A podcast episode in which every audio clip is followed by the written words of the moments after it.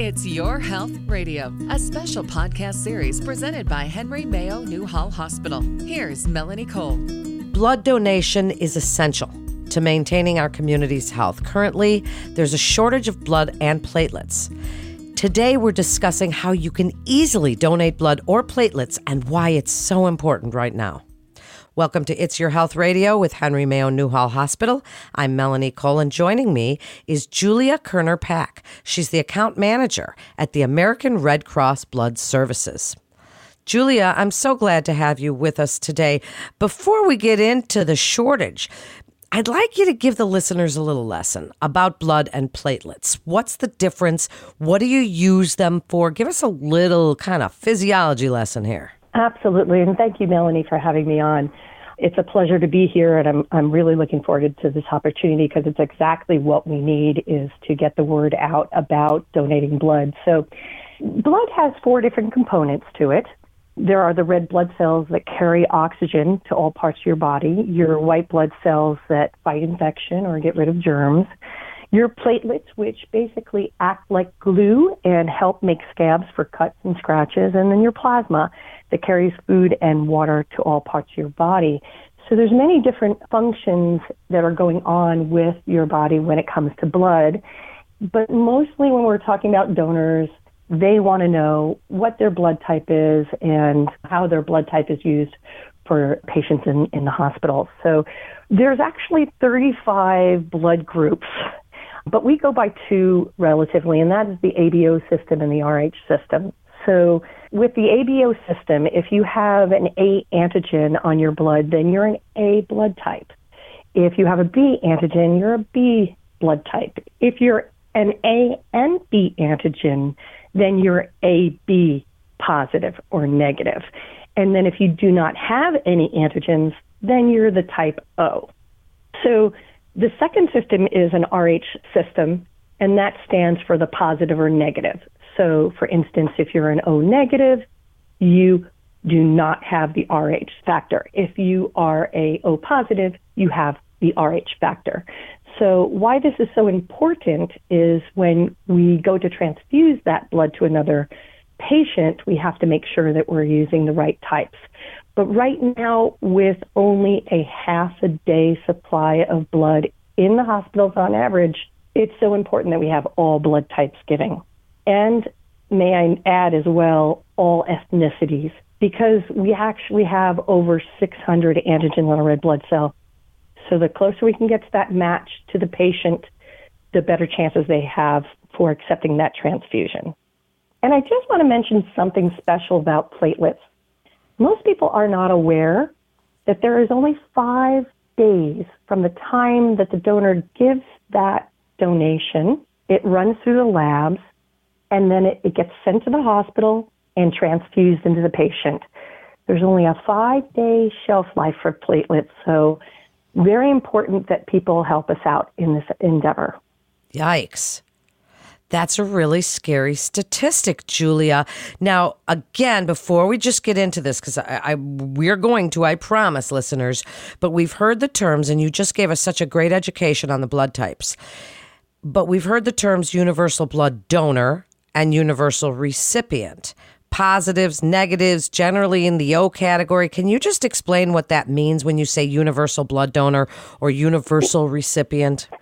Right. Well, your universal blood donor would be your O negative blood type because their blood can go to all the A, B, and O types. And the universal recipient normally is the AB because they don't carry the antigen or the or negative, RH negative, so they can accept blood. But normally when people come to the hospital, they really just want to know whether or not their blood can be accepted. So I really want to kind of go into some areas where some people might have misunderstandings of what is acceptable to donate blood. So I want to direct people always, if you have any questions whatsoever, please visit redcrossblood.org. Underneath blood donations, there's a section called eligibility requirements, and you can go through the medication list. You can go through what you believe may prevent you from donating. And to just name a few that are misnomers, For example, a woman came into a blood drive and we require a 12.5 iron level in order for them to donate. They might have come in at a 12.4 and they were deferred. And they may think, oh, my iron level is low and I'm anemic. But anemia has many different levels to it. I mean, of course, there are some that have so low that they actually need a blood transfusion. But the in instances where people are maybe a 12.4, it may be a case of just nutritional value, and they may not even know that they were drinking a lot of teas that carry tannins that bind to the iron and flush it out of their system. They may be focused on eating iron rich foods, but they maybe have forgotten to couple vitamin C with that iron rich food to help the intake.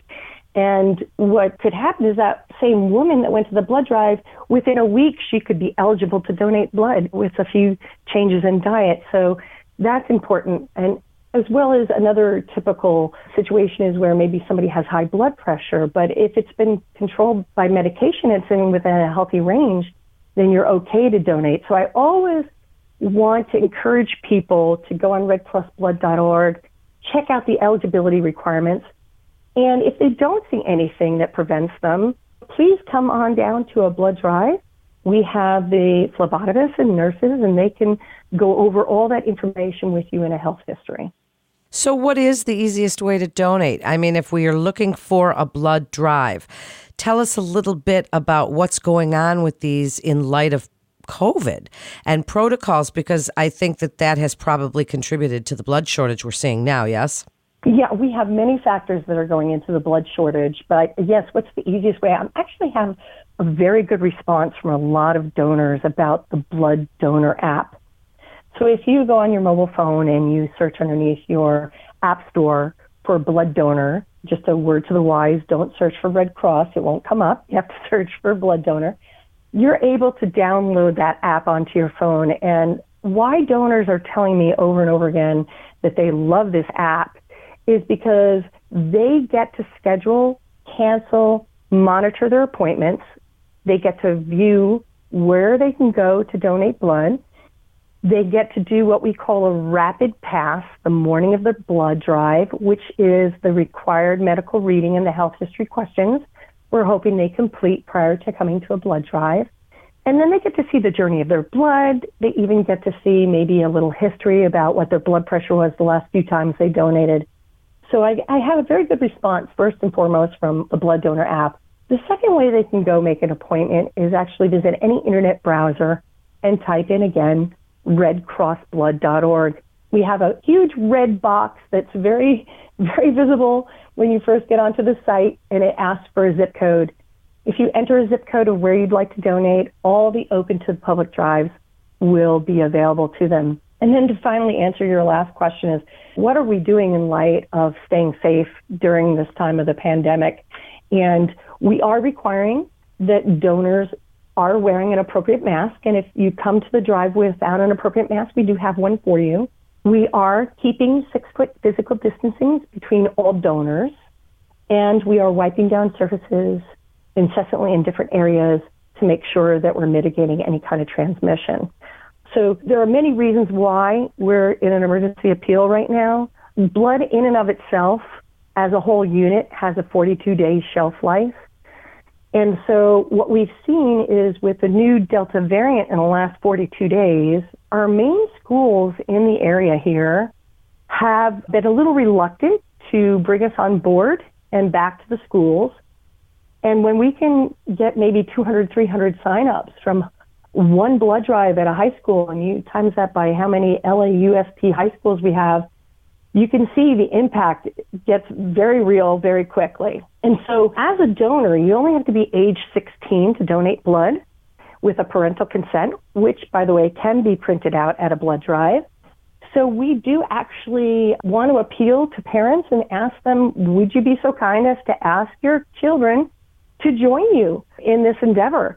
because we are only running at a few schools right now. And so if we can get a first time learning student to donate once during high school when they're in a learning phase, they're much likely to come back for many, many years to come in the future. Well, that's a great point because they also see their parents doing it, which makes that role model thing happen.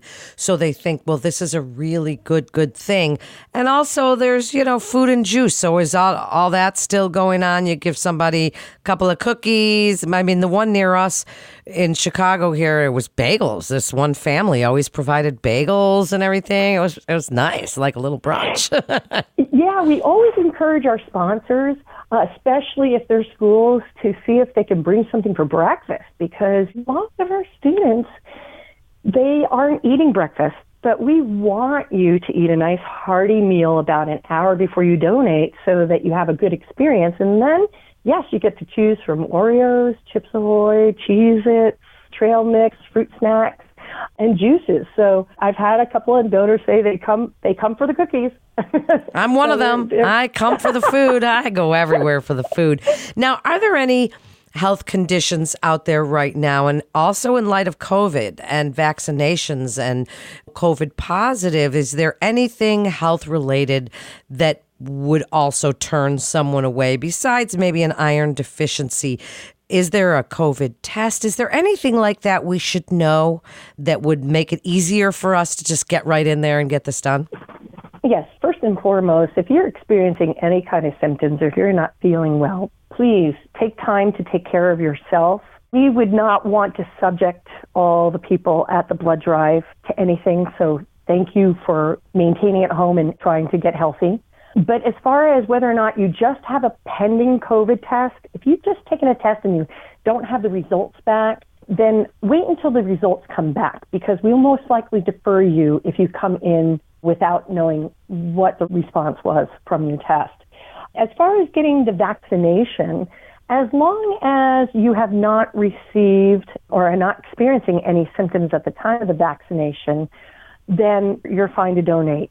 So it's really just a matter of people taking the time to make sure they're feeling well and then coming down to the blood drive and talking to the health care providers within the health histories because there's many different types of vaccinations. Yeah, no, that's such a great point that you made and about taking care of ourselves and really taking care of the community at large and staying home if you feel sick is so important because what you're doing, listeners, is taking care of the community at large. It takes a village and it takes our blood, all of our blood to help each other. So Julia, I'd like you to wrap it up. What would you like the main message to be here about the ease of donating blood? And listeners, it doesn't hurt at all. And the fun part of it all, which is, you know, as we said, the food, but also the really good feeling that you get from donating blood and knowing that your blood could go save a life or many lives. Absolutely. Well, you know, we always say one unit of blood can save up to three lives. And I like to say if we just stop for a moment and think about the three closest people to us, would we not take time out of our day, an hour, to donate blood on their behalf? And how this works is when you donate blood, it's a pay it forward system. So when you give, you are helping someone in someone's family. And it is amazing. It's something that a lot of people don't realize how much it fulfills them until after they've experienced it. And again, on the app, there's the journey of the blood. And if you get a response coming back saying your blood went to a three year old in Long Beach or your blood was used at this hospital, the great feelings you have from the time you took out that hour of that day to be of service to others is just amazing.